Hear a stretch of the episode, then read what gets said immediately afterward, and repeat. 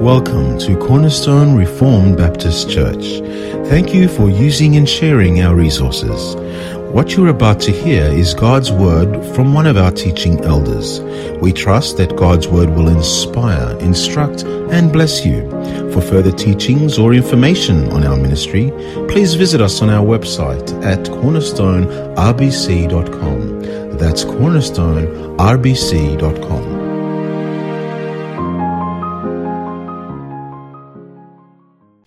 Very good, brothers and sisters and friends. As I said, I want to speak to you about the sovereign mercy of the Lord. And I want to do that from these two chapters that we have in front of us, chapter number 13 and chapter number 14. And if you have one of those Bibles that have titles in each one of the chapters, you will see that we're approaching to a section in which we have perhaps one of the most well known of the judges. This is Samson. Judge number 12. This is indeed actually going to be the last of the judges in the book of Judges. The story of Samson is going to expand through chapter 16. And after chapter 16, we're going to have those very dark and very difficult stories of the book of Judges. As we find ourselves now in chapter 13 and 14, brother and sister, the pattern of the people of Israel repeats. We have in verse 1 of chapter 13 that the people of Israel did evil once again in the sight of the Lord. And because of this disobedience, the Lord is going to hand them over to the Philistines, in this case for 40 years. The cycle repeats. Disobedience, the judgment of the Lord comes upon them. And then in this case, they're going to be delivered unto the Philistines for 40 years. This is the judgment of the Lord. Once again, here we have a judge that will come to start this process of deliverance of the people of Israel. And in this case is Samson. As I said, this is perhaps one of the most known, if that is the way that you put together those two words in English, but this is the, one of the most known judges among the judges in, you know, Christian knowledge and Christian understanding. Samson with Gideon perhaps and Othniel perhaps. This is one of those very well known uh, judges of the people of Israel. And perhaps one of the reasons why Samson is known is because of the strength and because of the power. You remember that Samson has a strength and a power that is supernatural. It's not that he has big muscles, or it's not that he's big, but rather the Spirit of the Lord, as we're going to read in these two chapters at least three times, comes upon him in such a way that Samson is equipped by the presence of the Holy Spirit to have this might, this strength, this power that is supernatural above every other man. And the question perhaps that you have asked, or that I asked at least in this morning was, why is he so strong? And the reason why he is so strong is answered for us in chapter 16 verse 17 from the mouth of Samson himself. He explains why he is so strong. The reason why Samson is that strong is because he is a Nazarite. He's a Nazarite from the womb.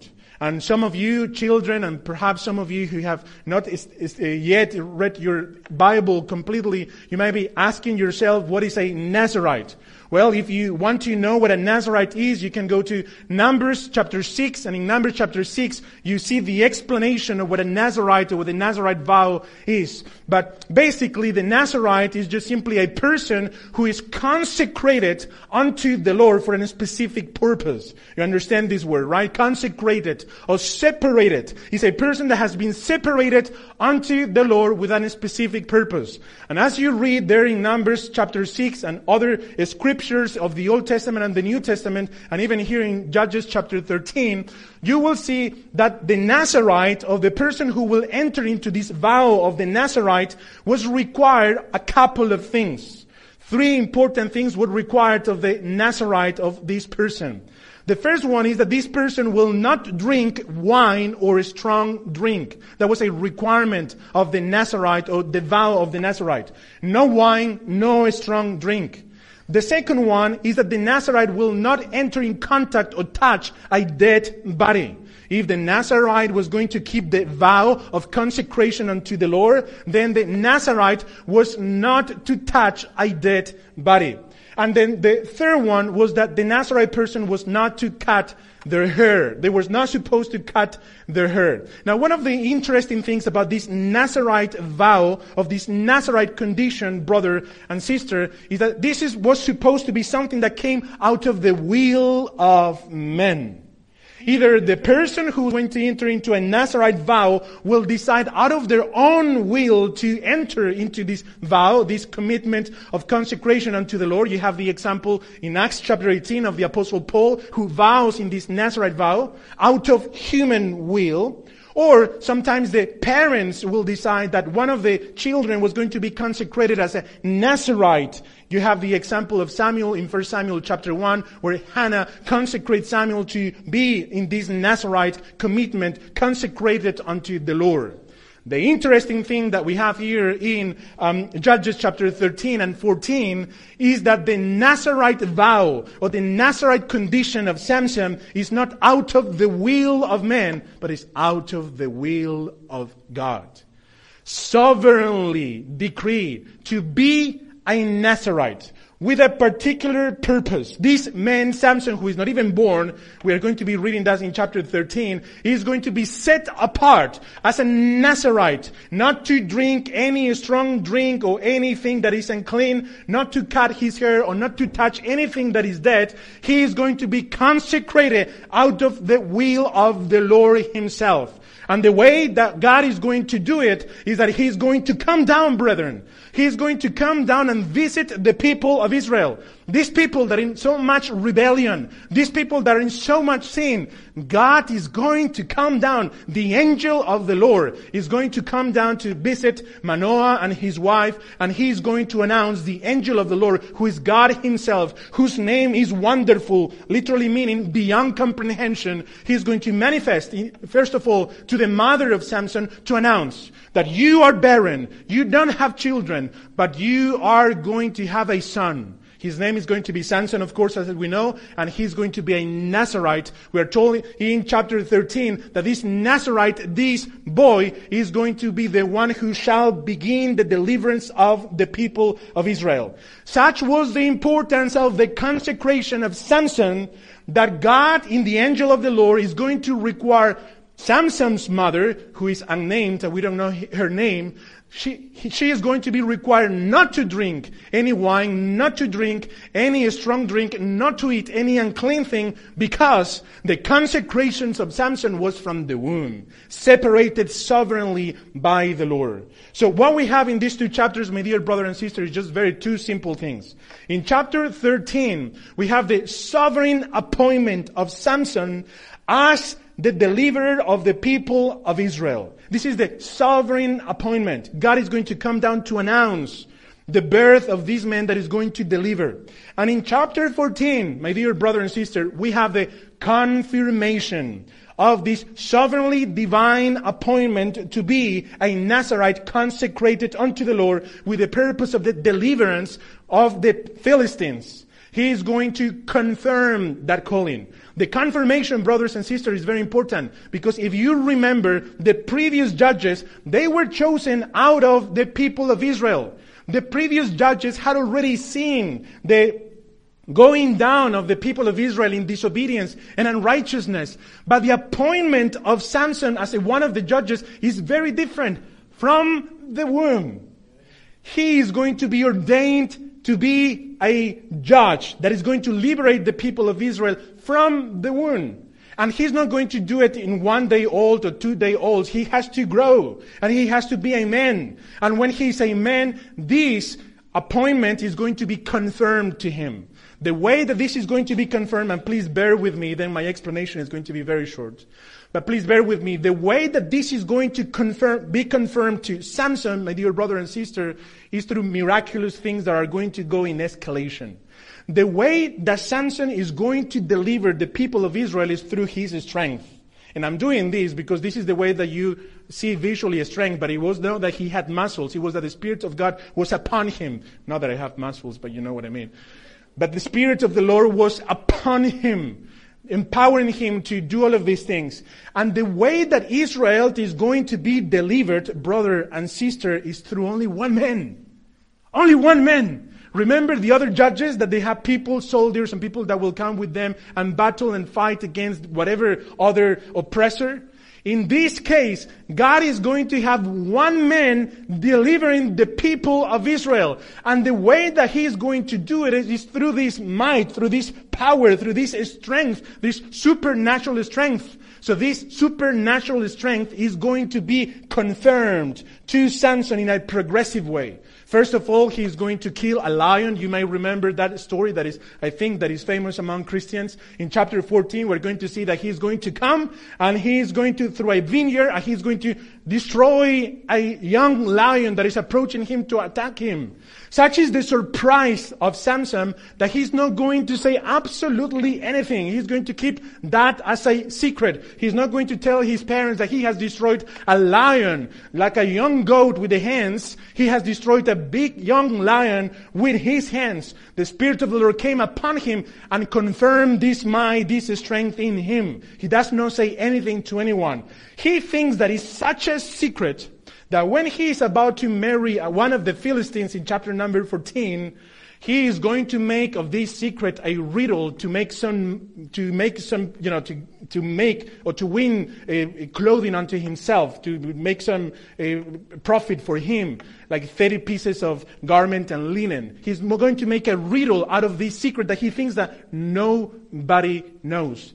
In the end of chapter 14, brothers and sisters, we are going to see that this Samson, who is the deliverer of the people of Israel, is not only going to marry a, Philistine that he shouldn't have done it, but he's also going to divorce or separate from that Philistine. And in the end, once again, this power of Samson is going to be confirmed, not by the destruction of a lion, but by the destruction of 30 men of the Philistines. Then in chapter 15, that escalates to 1,000 of the Philistines. And then in the following chapter, with his death, 3,000 of the Philistines. And we are told in the following chapter that he killed more people with his death than when he was alive.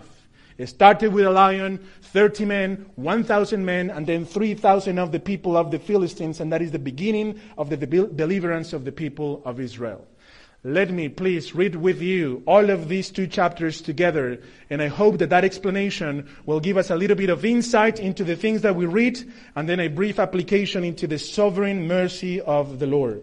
Chapter number 13, this is the book of Judges. And the people of Israel again did what was evil in the sight of the Lord. So the Lord gave them into the hand of the Philistines for 40 years. There was a certain man of Zorah of the tribe of the Danites whose name was Manoah and his wife was barren and had no children. And the angel of the Lord appeared to the woman and said to her, Behold, you're barren and have not borne children, but you shall conceive and bear a son. Therefore be careful and drink no wine or strong drink and eat nothing unclean. For behold, you shall conceive and bear a son. No razor shall come upon his head, for the child shall be an Nazarite to God from the womb, and he shall begin to save Israel from the hand of the Philistines. Then the woman came and told her husband, A man of God came to me, and his appearance was like the appearance of the angel of God. Very awesome. I didn't ask him where he was from, and he did not tell me his name, but he said to me, Behold, you shall conceive and bear a son. So then, drink no wine or strong drink, and eat nothing unclean, for the child shall be a Nazarite to God from the womb to the day of his death.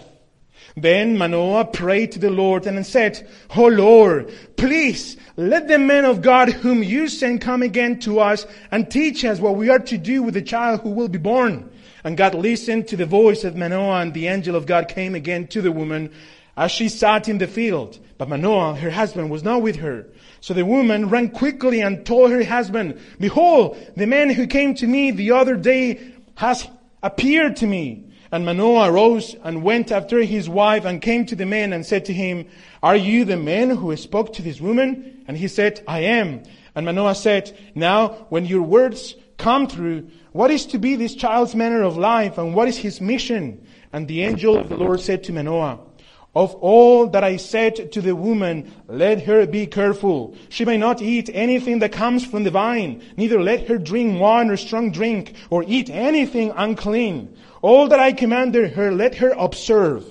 Manoah said to the angel of the Lord, Please let us detain you and prepare a young goat for you. For the and the angel of the Lord said to Manoah, If you detain me, I will not eat of your food, but if you prepare a burnt offering, then offer it to the Lord. For Manoah did not know that he was the angel of the Lord.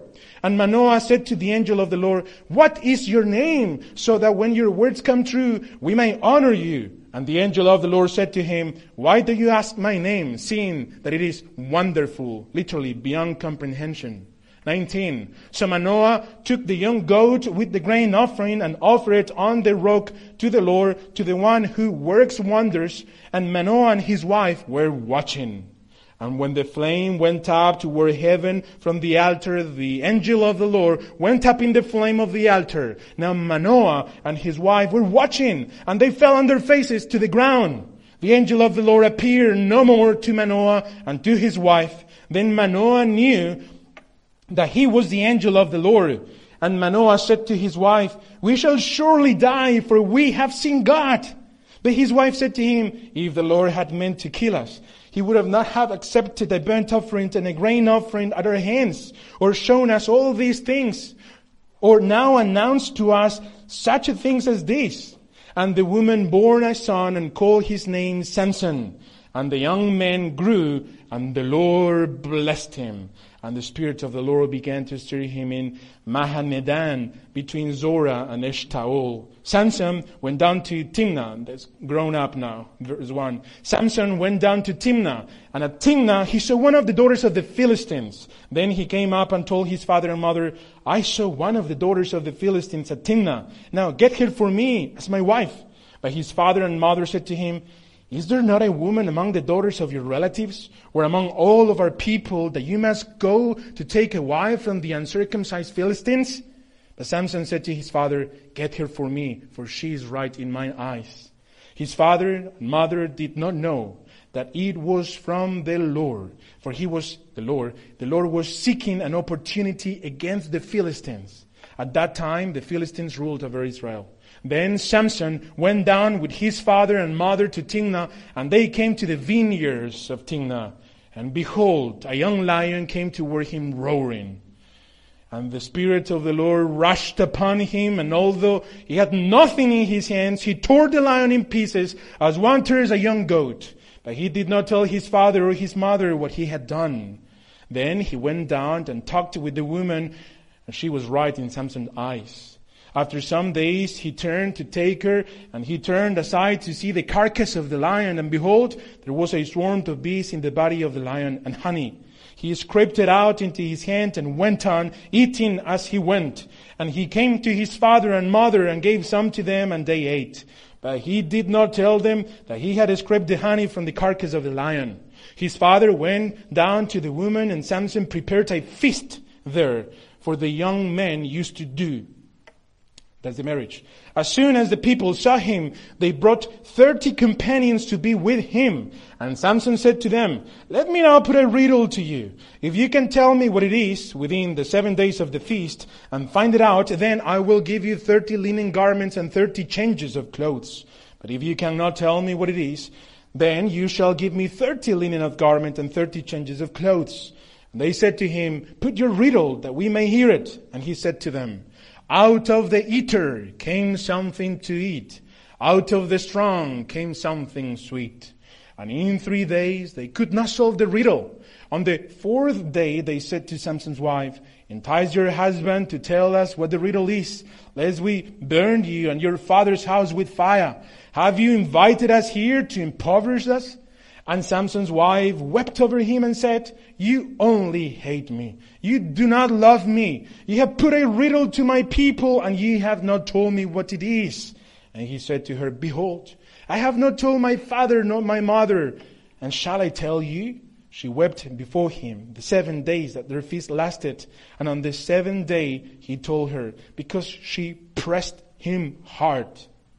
Then she told the riddle to her people. And the men of the city said to him on the seventh day before the sun went down, What is sweeter than honey? And what is stronger than a lion? And he said to them, If ye had not plowed within my heifer or heifer, you would not have found out my riddle. And the Spirit of the Lord, second confirmation, and the Spirit of the Lord rushed, rushed upon him, and he went down to Ashkelon and struck down thirty men, thirty men of the town, and took their spoil and gave the garments to those who had not told the riddle. In hot anger, he went back to his father's house, and Samson's wife was given to his companion, who had been his best man, married and divorced. This is the word of the Lord. And as I said to you, I want to speak now and apply this to the sovereign mercy of the Lord. And if you pay careful attention in your New Testament, my dear brother and sister and soul, in the book of James, in the second chapter, in the first 13 verses of that second chapter of James, James is addressing a very particular situation that helps us understand from a biblical perspective the concept of mercy. He is addressing a situation that was dividing the church, and that was the situation of partiality.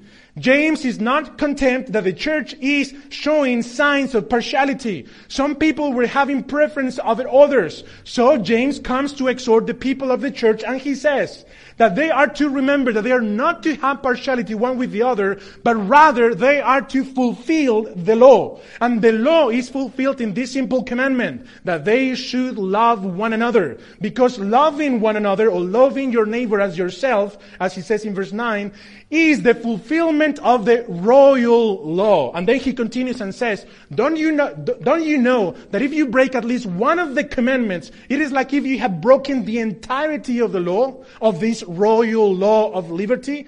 And don't you know that you Christians are going to be judged by this law of liberty? In other words, you Christians are going to be judged by this law of loving one another. Why are you to then have partiality among yourselves? You are going to be judged. And when he introduces the topic of judgment, he says something very important, trying to pierce the hearts of those Christians who were entering into partiality. He says, don't you know that judgment without mercy is without mercy for the one who judges? But judgment or mercy triumphs over judgment. For he says in verse 13, judgment without mercy has no mercy to the one who has shown no mercy. He gives us this powerful teaching that mercy triumphs over judgment. That is when a person deserves punishment, when a person deserves judgment, the only way that that can be paid is either by the application of that judgment and that discipline, that which they rightly deserve, or that the one who has the power to inflict that judgment will give mercy instead of the judgment that they deserve. And, the, and, and uh, James says that mercy triumphs over judgment. And my dear brother and sister, this is a glorious picture, of course, of the gospel in which mercy triumphs over the judgment that we deserve. And that is the mercy, brethren, that this Lord God of us is manifesting not only in the New Testament, but also in the Old Testament here in verses chapter 14 or chapter 13 and chapter number 14. Brethren, pay attention to this. These people of Israel have experienced, they have seen, witnessed with their eyes, and they have heard, they have heard in their oral traditions how the previous generations have been delivered unto oppressors multiple times, and how the Lord has raised um, judges to deliver them from the oppressing hand of their enemies. And yet once again we find ourselves in Judges chapter 13, seeing this people of Israel giving themselves over to practices that are not according to the Lord, breaking the covenant and disobeying in the eyes of the Lord. The pattern repeats and continues, but as we arrive to verse 1 of chapter 13, there's something very important that is missing, my dear brother and sister. In all the previous cycles of disobedience of the people of Israel, the judgment of the Lord will come upon the people of Israel, and the oppression of the oppressor will be such that the people of Israel will be moved to cry out unto the Lord. The oppression of the nation will be so much that they will be moved to supplicate unto the Lord and to come before the Lord crying out for mercy so that they will be delivered. This case, when the Philistines we have a sound of silence. And that silence is that the people of Israel have not cried out to the Lord. They have been under bondage for 40 years and they have not cried out unto the Lord for the oppression of the Philistines, which shows us that the people of Israel had grew accustomed now to the presence of the Philistines among them, oppressing them, and now the way of living of the Philistines was the rule for the people of Israel, and their hearts had been hardened in such a way that now the normal situation for them was to be under the bondage of the people of the Philistines to such a point that they saw no need of crying out to the Lord that He will liberate them from these Philistines that were ruling over them. But my dear brother and sister, here's where we see the glorious sovereign mercy of the Lord. Because the sovereign mercy of the Lord is not contingent upon the crying out of His people. Rather, this God, Lord, who is so merciful, responds in His sovereign decree, not even with the presence of supplication or crying out of the people of Israel. And that is exactly what we see in uh, Judges chapter 13. The sovereign mercy of the Lord being manifested in the midst of silence and conformity to the things of the world. And the way, brethren, that this mercy now is manifested is miraculous because He is now going to ordain a judge that is going to deliver them. And you know what is the powerful thing about the ordination of the calling of, of Samson? That while the mercy of the Lord is operating in the midst of the people of Israel, all the Israelites are completely ignorant of what the Lord is doing to liberate them years down the track. The mercy of the Lord is working. He has condescended and come down to rescue these people. There's no crying out. They deserve to be left under the Philistines. They deserve to be left under the hand of their master. They deserve this judgment that God has put upon them. They deserve to be there for eternity all the time. But God has come down in His condescension to bring liberation and these people are completely ignorant of what the mercy of the Lord is doing. From the womb, preparing a man that only this man in the power, supernatural power of his might is going to bring liberation to the people of Israel. And my dear brother, my dear sister, this sovereign mercy of the Lord is a sovereign mercy that is always with a purpose. Of course, as we have seen in chapter 13, the purpose of the sovereign mercy of the Lord is the liberation of the people of Israel. That the deliverance of the people of Israel will begin, but also every time that there's deliverance for the people of God through the mercy of the Lord, the judgment of the Lord comes upon the enemies of the Lord. If you pay careful attention to verse or chapter 14, we have a powerful truth that is given to us in verse 4 of chapter number 14. Samson is going to be raised not only to liberate the people of Israel as a Nazarite consecrated unto the Lord with his might and his power, but the way that the Lord is going to do it is by bringing judgment upon the Philistines. And the way that he does it is so sovereign that nobody knows. We are told in chapter 14 verse 4, as Samson went down to the Philistines and fell in love with this Philistine woman, we are told in verse 4, his father and mother did no know that this, in other words, falling in love of Samson with this Philistine was from the Lord. Why was from the Lord? For he, the Lord, was seeking an opportunity against the Philistines. The Lord was ordaining even the emotions and the feelings of Samson, even dominating over his eyes, sovereign control of his mercy for his people. That he will allow Samson to go down to the Philistines, that he will open his eyes and he will be attracted to this Philistine woman that he was not supposed to fall in love with. And the Lord was in control of all of these events with the purpose, not only of bringing liberation to the people of Israel through Samson, but also to bring the judgment upon the enemies of the Lord, the Philistines. And this judgment is going to bring brought to consummation as we progress through this story, my dear brother and sister, because the sovereign mercy of the Lord is sweet for those who are the people of the Lord who receive the mercy of the Lord, not even when they open their mouth to cry out unto the Lord to ask for this mercy. A mercy that works even when we don't know that it is working. But at the same time, this mercy that sustains and keeps the people of God works for the destruction of those who do not receive mercy, but rather receive the judgment of the Lord. What a terrifying thing it is not to be the object of the mercy of the Lord, brethren.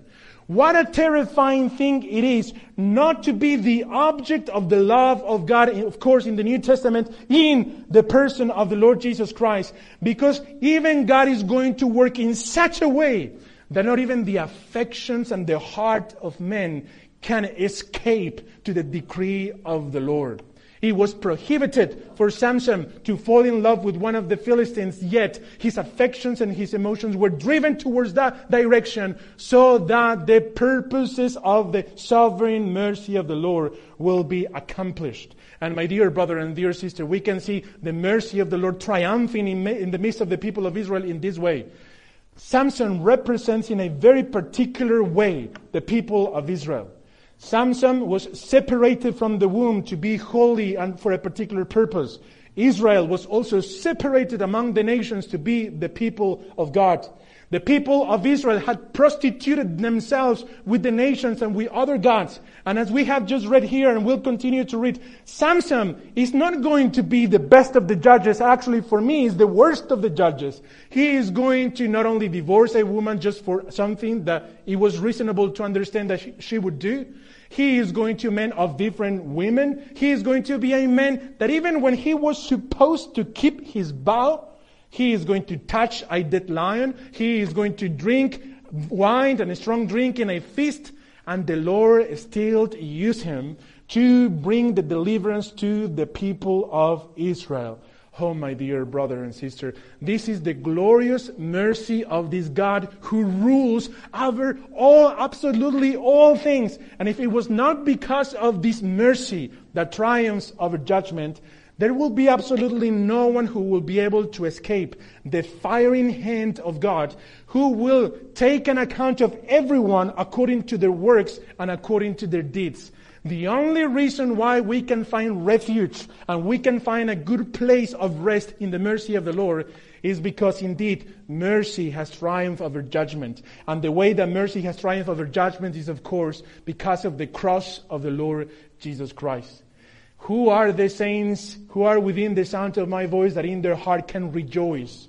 Because they are the object of the mercy of the Lord and not the object of the wrath of God.